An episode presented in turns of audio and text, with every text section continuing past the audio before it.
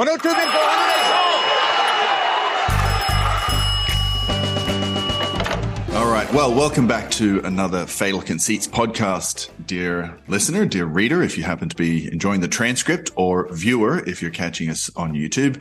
If you haven't already done so, please head over to our Substack page. You can catch us at bonnerprivateresearch.substack.com, where you'll find hundreds of articles from Bill Bonner. You won't get them anywhere else. And of course, many research reports from our investment director, Tom Dyson, macro analyst Dan Denning up there in Laramie, Wyoming, and many more Fatal Conceits podcasts, just like this one, under the Fatal Conceits tab at the top of the page. I'm delighted to welcome back a frequent and favorite guest of the show. It's particularly enjoyable to me because I get to live vicariously through his peripatetic wanderings around the world. And that is, of course, none other than Mr. Ronan McMahon, international man extraordinaire. Ronan, welcome back to the program, mate. How do you do? Great to be back, Joel. A pleasure as always. Right. Now, where in the world do we find you bunkered up today, mate? Is it an airport or a resort or a golf course, or what have we got going on today? Well, maybe a resort and a golf course. There's okay. Kind of, so, Joel, I'm in my home. Yeah, I'm in my home in Cabo San Lucas. I'm here for the holidays. I'm here kind of at the tail end of a mammoth 3-month scouting trip. But I'm in my home in Cabo San Lucas. The Pacific is right out in front of me. The golf course is over there. The rest of the resort is just to my left. And it is just beautiful here this time of year.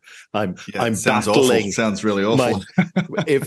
My preparation here was quite complicated because I have a Christmas tree over there and I just needed to pull the blackout blinds to stop the beautiful warm sunshine from drifting in. Very sympathetic for you there, mate. Now, well, I guess for you this was never a weird thing growing up in Australia, but for me to see like a Christmas tree next to white sand beach and turquoise ocean, and 80-degree temperatures, it always just feels that bit weird. Yeah, it's a little incongruous, to be sure. My wife was born in Norway. So for her, us down here in Argentina, she keeps complaining that it just doesn't feel like white Christmas, and you have the Christmas carols and everything. And yes, certainly Buenos Aires doesn't have, it's not expecting a white Christmas anytime soon. But mate, just before we get started here, because we've got a book to talk about, and congratulations, by the way, but I want to catch readers up who maybe are just tuning in for the first time, and maybe they've seen your name and read some of your work with International Living or the Real Estate Trend Alert.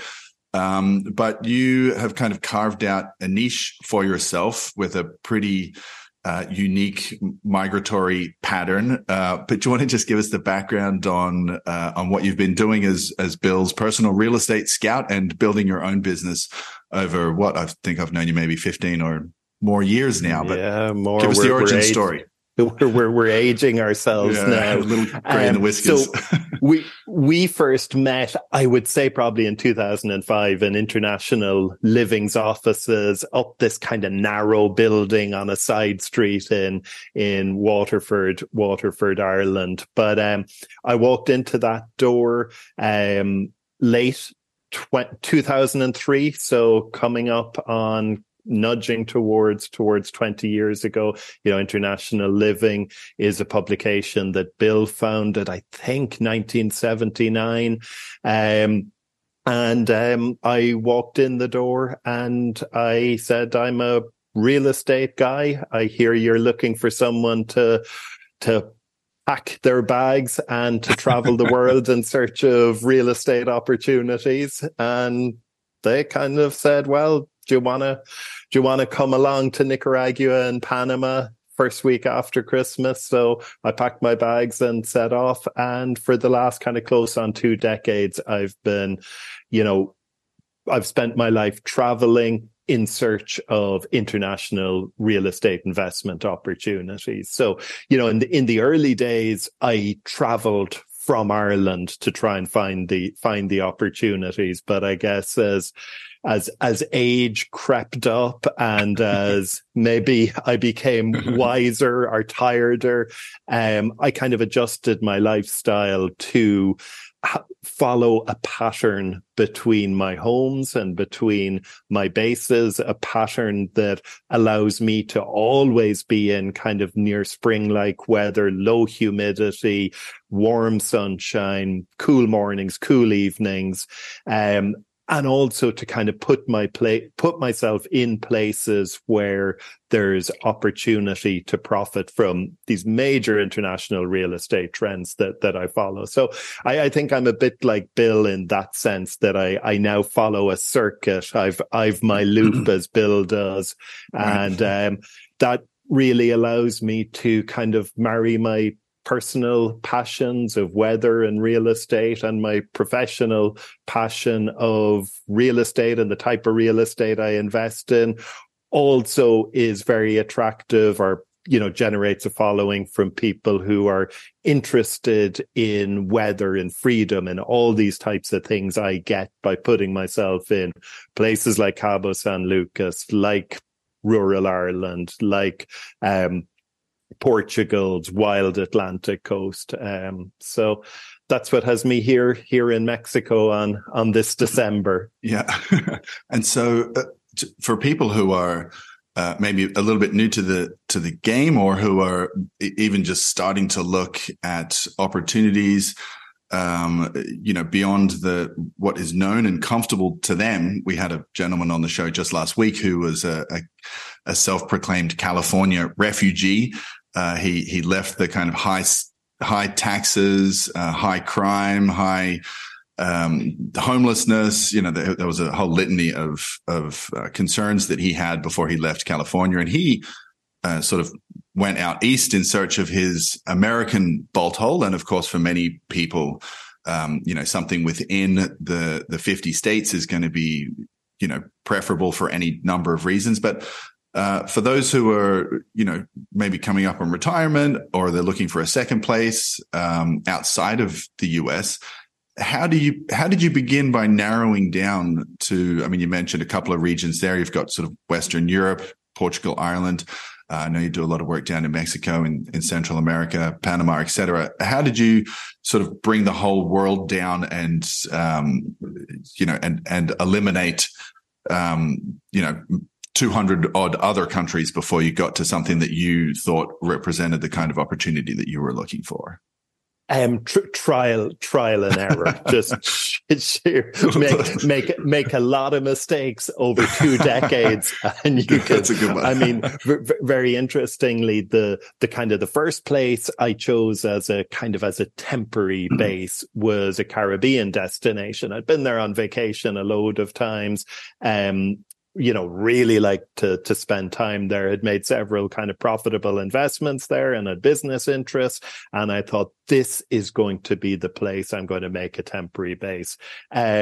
So I furnished a house that I'd bought with the intention of, you know, treating it as an investment, you know, got myself set up. And 10 days into it, I went, geez, this place is too humid for me. I can function in vacation mode here, but if I've a block of 5 hours of conference calls or I have a due diligence meeting or I'm poring over a spreadsheet, I just have brain fog in this humidity. So that was just a, you know, it literally is a series of experiments and then a ruthless prioritization of what's really, really important. So for me, you know, a number of things are really, really important. You know, there's the weather I alluded to. I grew up in Ireland with asthma. I grew up feeling kind of subpar without even knowing why through most of the winter months. And then I found when I went to places that were sunny and low humidity, I just had that extra spring in my step. So weather is very, very important to me. And that's low humidity, bright sunshine, you know, cool mornings and evenings. So it's comfortable to get out and, you know, be active in nature. So weather is very important. Proximity to friends and family is very, very important. And also taxes, you know, how much taxes I pay and cost of living. So I'd say those are the four kind of key pillars. And by kind of creating this lifestyle, I was able to, you know, hit all my top priorities. And of course, you know, those top priorities aren't all getting hit at the same time. You know, my wife travels with me. You know, obviously she's Mexican, there's the Irish family and the Mexican family. So that's something that needs to be juggled as well. But I think now, kind of 2 decades in, we're pretty much at the point where the places that we put ourselves, where I am, I just wouldn't want to be any other place at that moment. And then by the time it's time to leave and move on, you know, I'm ready, because maybe it's Cabo in March or April and starting to get warm. But in Portugal, it's into spring mode and it's perfect. So that's when I want to be there. So right. a lot of trial and error. And, you know, it also takes a lot of acceptance, because every place has pros and cons, and you just can't compare Portugal with Ireland, with Cabo, with everywhere else on an item by item. You need to look at it from the perspective of the totality of the thing, and then the wrinkles become a lot easier. Yeah, I guess it's a little bit like a Rubik's Cube. You move one part around and something else. There are pros and cons and trade-offs, of course, along the way. But you mentioned, 2 decades you've been doing this for now. I'm interested. I think listeners will be interested too to get your take on how the expat market has matured just during the time that you've been doing this. I recall, back in the early 2000s, we'd go to. I recall what Rancho Santana looked like, at the outset, and it was a long cry from a world-class kind of resort and spa that it is today. But this, I think, is the case across the board, really, where it used to be these kind of maybe surfer outposts or, crazy hippies sort of pushing the fringes of certain expat communities around the world. But the market, and perhaps this is spurred on or catalyzed by the pandemic, but it seems really now to have become more of a viable option for people who are, I don't want to say more serious than hippies, but just have a different goal set.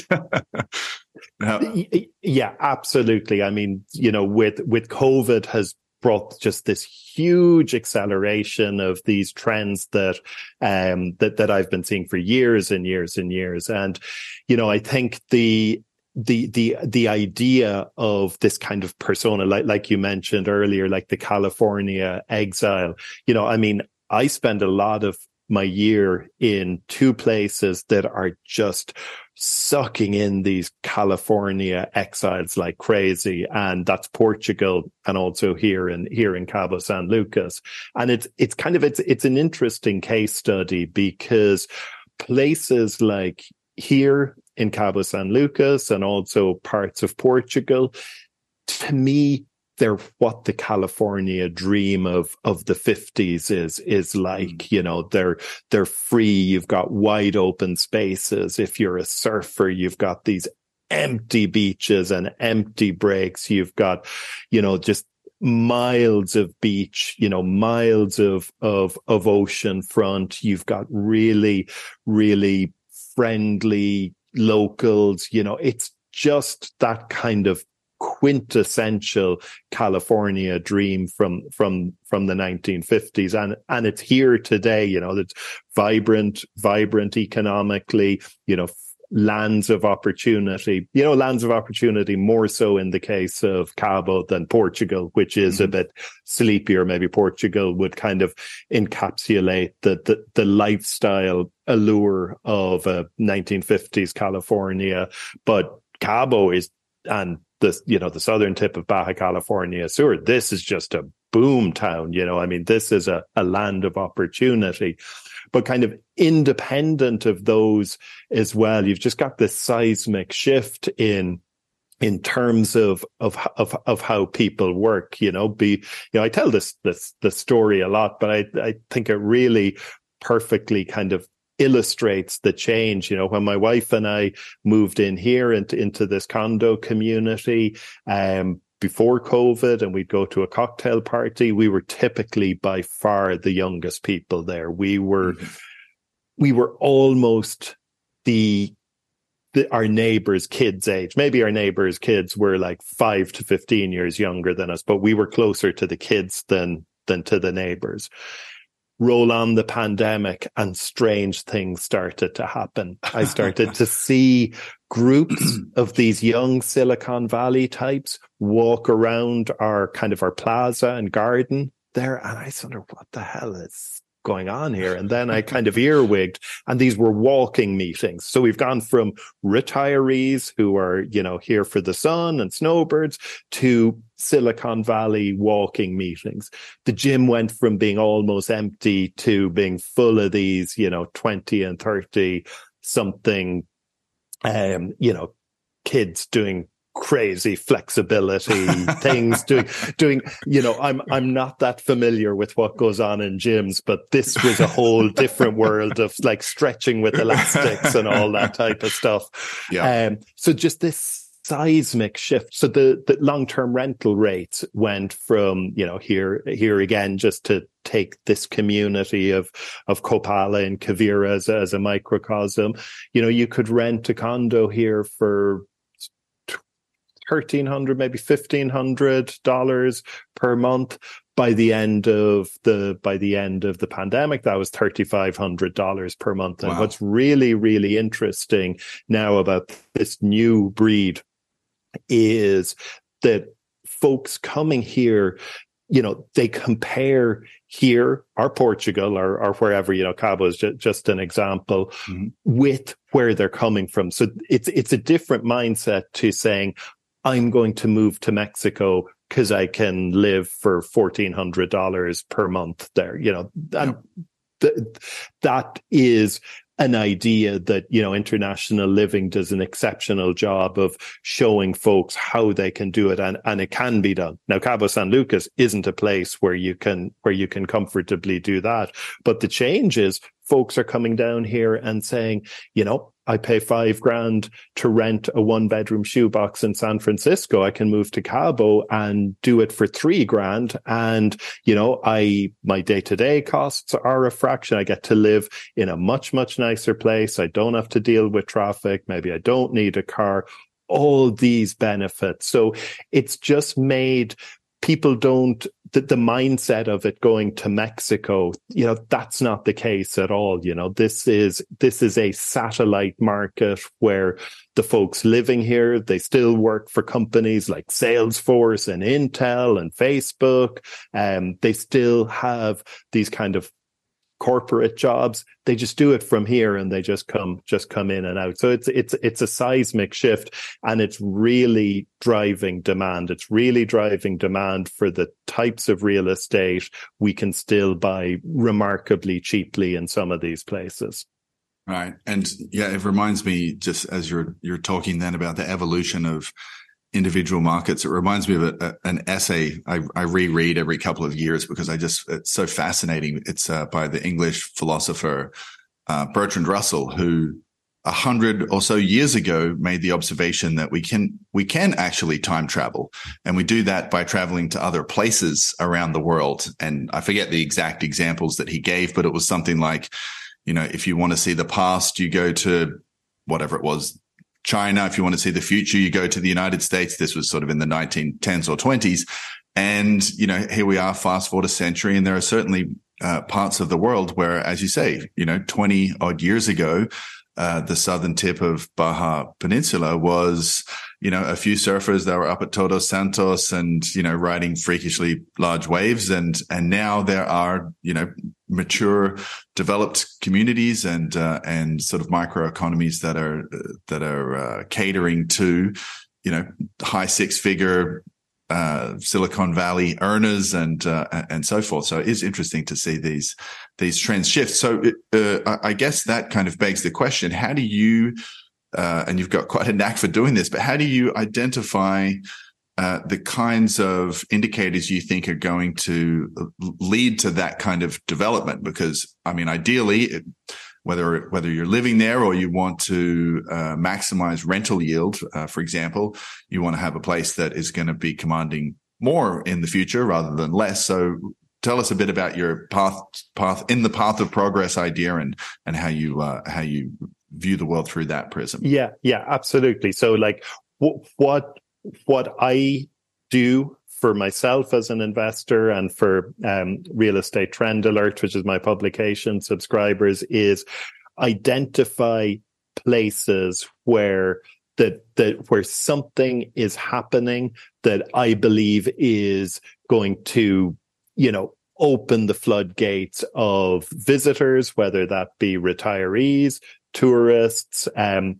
second homeowners, and then also this whole world of, very broadly speaking, of kind of digital nomads and remote workers. So what I look for is a place that's stunningly beautiful. So it's got those really, really, you know, attractive aesthetic attributes, a place that's easily accessible, and where accessibility is set to improve. So ideally, the kind of the golden formula is a place that's easy to get to, but something is happening that's going to make that accessibility better. So maybe there's already a major international airport that's getting a new terminal, and the highway to the next town at the end of the highway is being improved.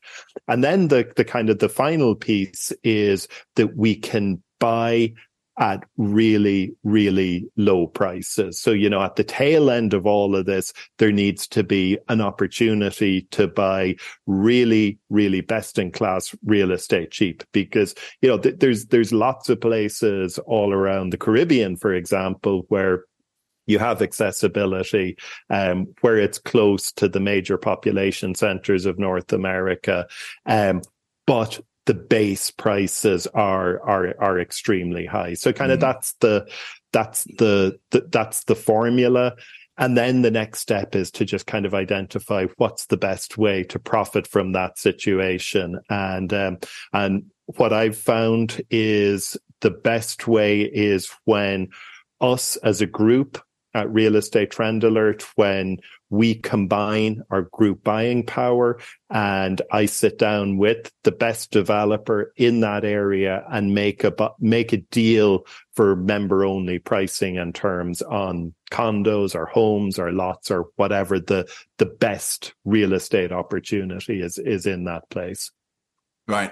And I'm wondering now, as I'm thinking through the process, how have you found the demand? I guess most of our listeners and readers are going to be in the US and with some in Europe as well. But how have you found demand for international real estate, given the current sort of, I hate to use the term post-pandemic, but the market in which rates are increasing, you know, for the first time in a long time, a lot of the easy credit that was available for the, you know, during the past cycle is now tightening up.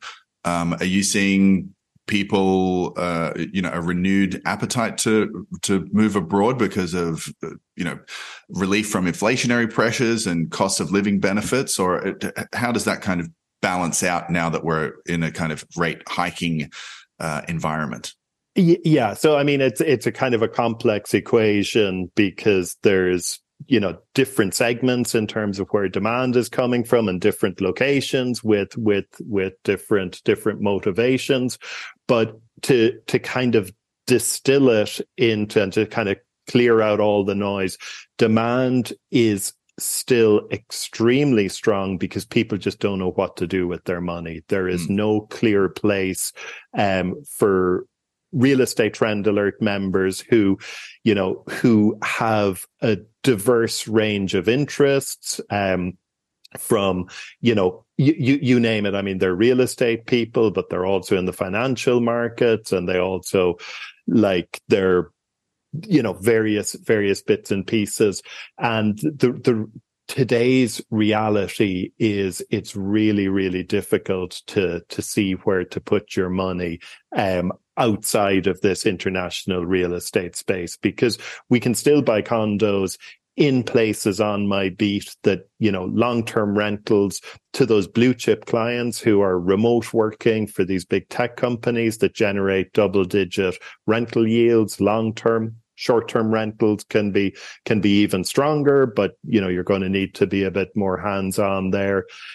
So we can still buy, you know, really, really good blue chip real estate in highly desirable areas for very low prices. So it's, you know, it's quite the arbitrage opportunity. Mm-hmm. if you've got a rental in San Francisco that's valued at $1 million, but by just buying a condo in Cabo for $250,000, you can net the same rental income. So a lot of people are following that route. And then, you know, to the point of inflation and this kind of maybe post-pandemic hangover, it's really creating a supply crunch. So in these places on my beat, it's becoming more expensive and more difficult to create a real estate project, and that's playing into our opportunity.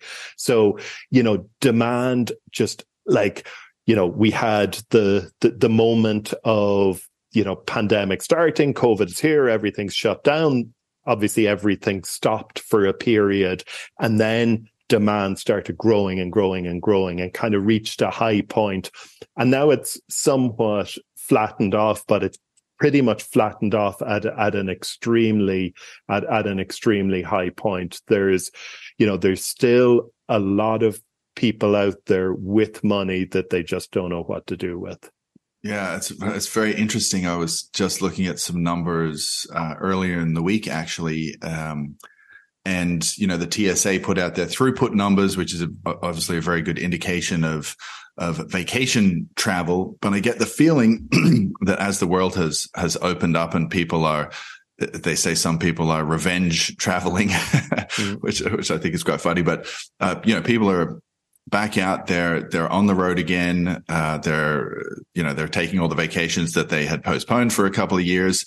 But I think a lot of people who were, maybe they had their kids in school and they were locked out for, some given period of time, or they were in a state that imposed shelter in place orders, or, you know, vaccine mandates, or a lot of things that kind of rubbed people the wrong way.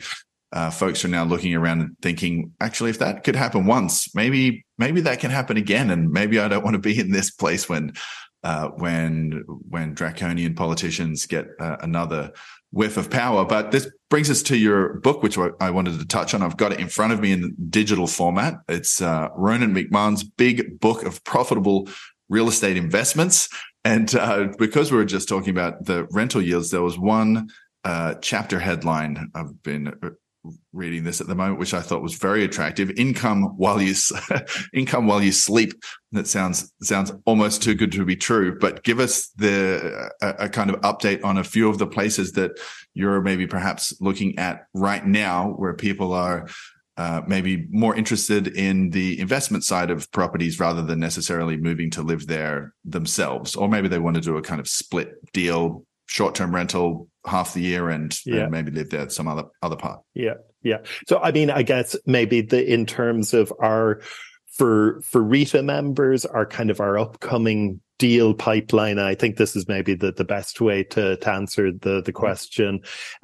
We've got a really exciting new opportunity in Cabo San Lucas coming up early in the new year. Again, this is a deal where we can buy at significantly less than retail market prices, and where we can kind of plug those condos straight into that kind of super hot rental market. So a very, very big part of this equation, Joel, is the actual, you know, what real estate do you buy? All of the places that I talk about, you know, I'm not saying Playa del Carmen is a buy. I'm not saying Cabo San Lucas is a buy. I'm not saying Portugal is a buy. I'm saying this deal within this neighborhood at this price is a buy. And that's a very, very important part of the puzzle, because you could still drop out of space to any of these places that I talk about, and you pay too much for your real estate, and, you know, you're just paying market price, just like everyone else. We've just had an incredible opportunity just on the edge of Playa del Carmen, in Mexico's Riviera Maya, just the nicest curve of white sand beach, and in my opinion, in all of Playa del Carmen. It's got golf, it's got luxury hotels, it's got multi-million-dollar homes, and REITA members have been able to buy 2-bed, 2-bath condos from, again, the kind of the $230,000 to $40,000 range. So again, you're buying into a community where you've got this moat because there's finite supply. It's a beach and golf community that's being surrounded by the city of Playa del Carmen. Can't make any more of it. Demand is surging. We can buy cheap. We've a new deal coming up in Lagos on the western edge of Portugal's Algarve. Again, this is a town that's got this kind of convergence of things happening at the same time. You've a beautiful historic old town. You've a shiny modern marina with champagne bars. You've got wild curves of beach. You've got rocky shoreline, and you also have, you know, a place that's at the kind of the tail end of the path of progress as it rolls out along Portugal's Algarve, and a place that's, you know, refuge for Swedes who, instead of paying 55% tax on their retirement income, they can just get on a plane, fly 2.5 hours, and cut their tax bill to 10%. No messing. You have Californians moving there. You have a shortage of hotels for vacationers. Remote workers are coming. Again, all these, you know, our opportunities are in places where many of these big ideas converge. We've got something exciting coming up on Costa Rica's Pacific coast. And again, Costa Rica is a place that's attracting those remote workers, vacationers, you know, folks who are just looking to live their life in a different way, but they still want the luxuries. They want the comforts. They don't want to be out in the sticks. They want great air conditioning. They want great Wi-Fi. They want a beautiful infinity pool. So these are places where all these big trends converge, and where I've been able to make deals with best-in-class developers where we can get in pre-launch on great condo and home projects at prices that are much, much less than market price. And what about people who are perhaps listening to this, and I'm thinking in particular of a few of my friends who will be thinking, "Hey, wait a second, I could be, you know, on a Costa Rican left-hand break out the front with an infinity pool and a champagne bar down the road, or what have you," but who are thinking about that, but wondering what visa situations might be like, or work visa situations. I know a little while ago, maybe this is going back a couple of years, but you were looking into petitioning some governments to open up a kind of digital nomad work visa. Is there any news on that front, or you've got your ear to the ground around the world? Are there places that are kind of, that you would assume there would be governments fighting over these people to bring them in and develop the economies locally? Are you seeing that in various pockets? Yeah, or? I mean, Joel, they are competing very aggressively for people like your friends, and pretty much everywhere there is a very wide choice of visa options. And that's if you even want to get a visa. You might want to come in and come out as a tourist. But so there's like I'm not an expert in that, but I would describe it as a non-issue for anyone interested in pursuing this, whether you want to go to Portugal or Mexico or Costa Rica or Nicaragua. Just literally, this is not an issue. Yeah, I think a number of the perceived roadblocks that people have in their mind that they've manufactured as excuses for not maybe just going out and seeing these places for themselves end up being just that. They're kind of manufactured. And another one that I hear quite often when people ask me, "Oh, you live in Argentina or spend some period of your year there. What do you do for healthcare, for example? How is the public healthcare there?" And my answer is the public healthcare is terrible. I don't think you would want to be involved in that system. But the difference is, whereas in Australia, for example, private top-notch healthcare can be very expensive. In places like Argentina, I imagine, like in Mexico and elsewhere as well, the very best of healthcare with doctors trained in Switzerland or the US is extremely affordable. So things like that you kind of price in terms of denominations that you're used to back home, all of a sudden it can be had for kind of a fraction of that. So yeah, I mean. To give a kind of just an example on how the kind of healthcare world works when you take yourself outside the States, you know, my wife and I have one of these kind of bulletproof or like everything layered on healthcare policies that we can access anywhere in the world except the US. Yeah, I had to sign page after page after page where they sit me down and they said, "No. You know, you get sick on a connecting flight on a layover in Houston or New York. That counts. Don't call us. Right. Don't call us." And you should really be sure for that like 8-hour window that you have covered. So, you know, in terms of accessing private healthcare around the world, you know, take yourself out of the States and the price, you know, just goes through the floor. You know, it would be much, much cheaper for me to have gone with, say, a Portugal. So Portugal is my primary residence. It would have been much more lower cost for me to get kind of a purely Portugal private healthcare insurance. It would have been like incredibly inexpensive. So inexpensive. I don't remember the numbers, Joel, because they're just inconsequential. Yeah. And then in somewhere like Portugal, you would have a public system that's probably fine. You know, again, I'm not an expert, but I'd say it's pretty good standard. Yeah, and as I said, I'm just trying to recall the numbers here. I think for a family of 3 down here, for very top-notch private health coverage, there's a number of options that you can choose from here. You're looking something around sort of the $300 per month range, which and it doesn't follow your job. It's not attached to your profession, as so many of these are in the States. So it's really just you show up at whatever specialist you need to see. You show your healthcare card. They put it through the system, and there's no out of pocket expenses, co-pays, all that kind of confusing stuff. So I would encourage people to, if you have questions like this, that I know a lot of my friends have when they hear about us talking about this instant international lifestyle, there's, 10 reasons why it can't happen. And I think usually if you kind of scratch the surface a little bit, they tend to fade away. So you mentioned you've got a few conferences coming up. I'm going to link to this book, Rona McMahon's Big Book of Profitable Real Estate Investing.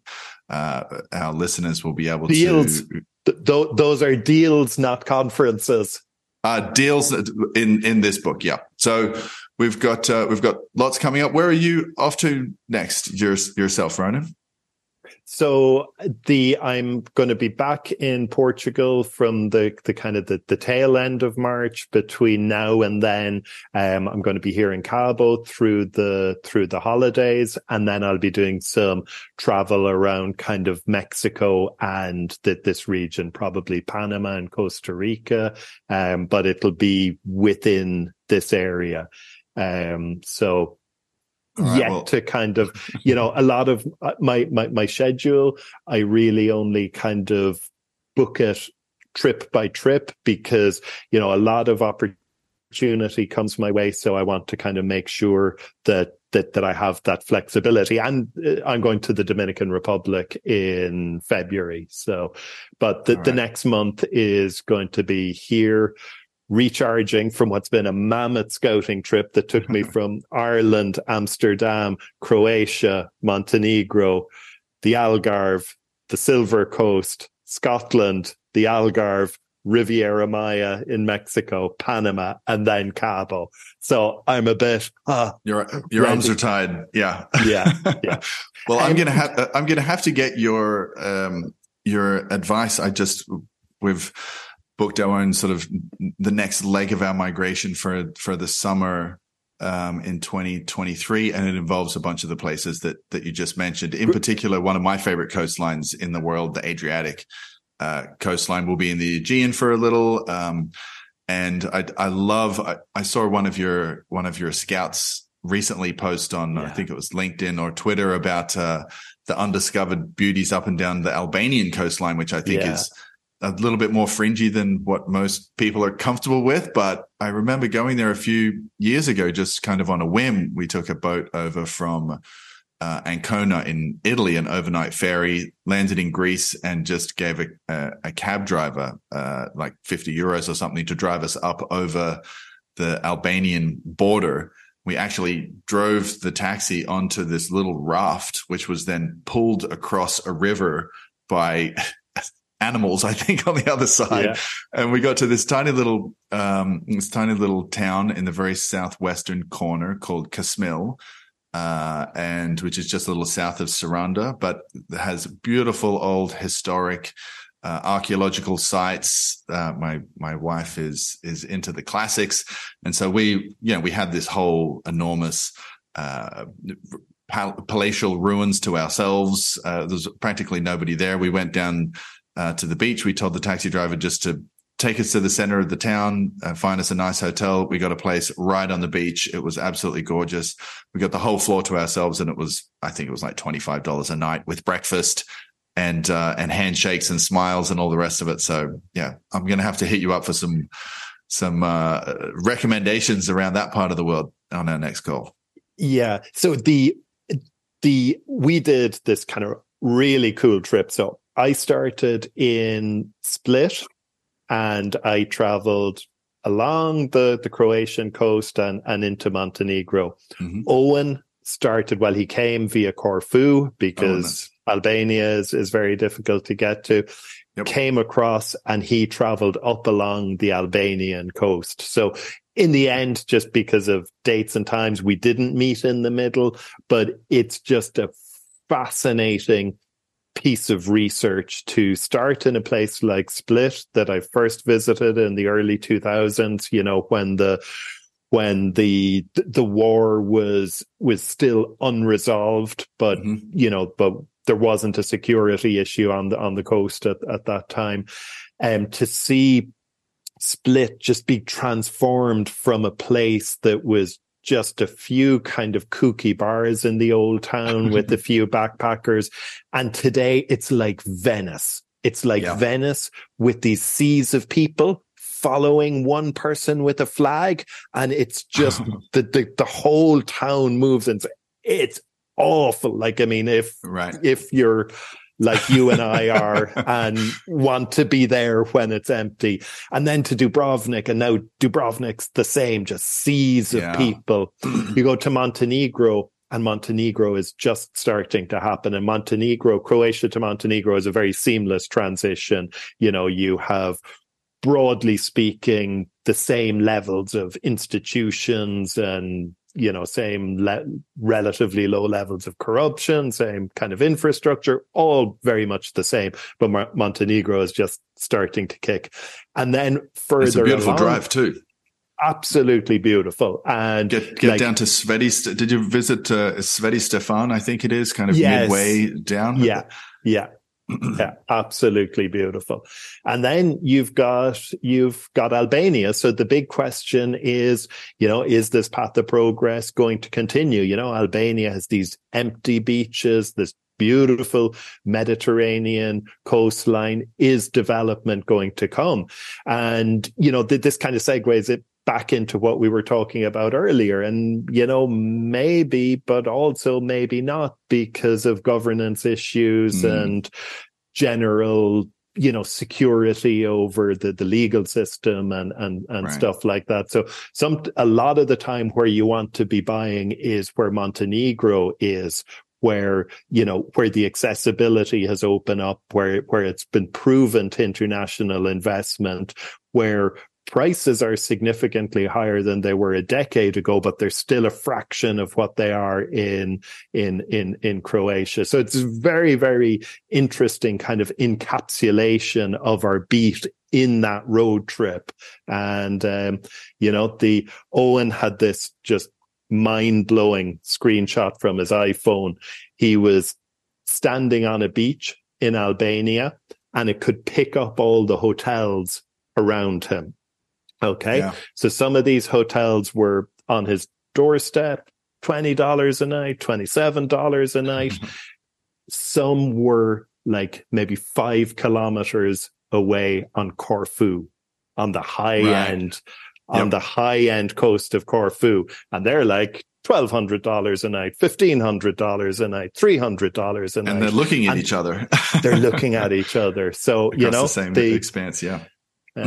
These are the puzzles that we've devoted our life to.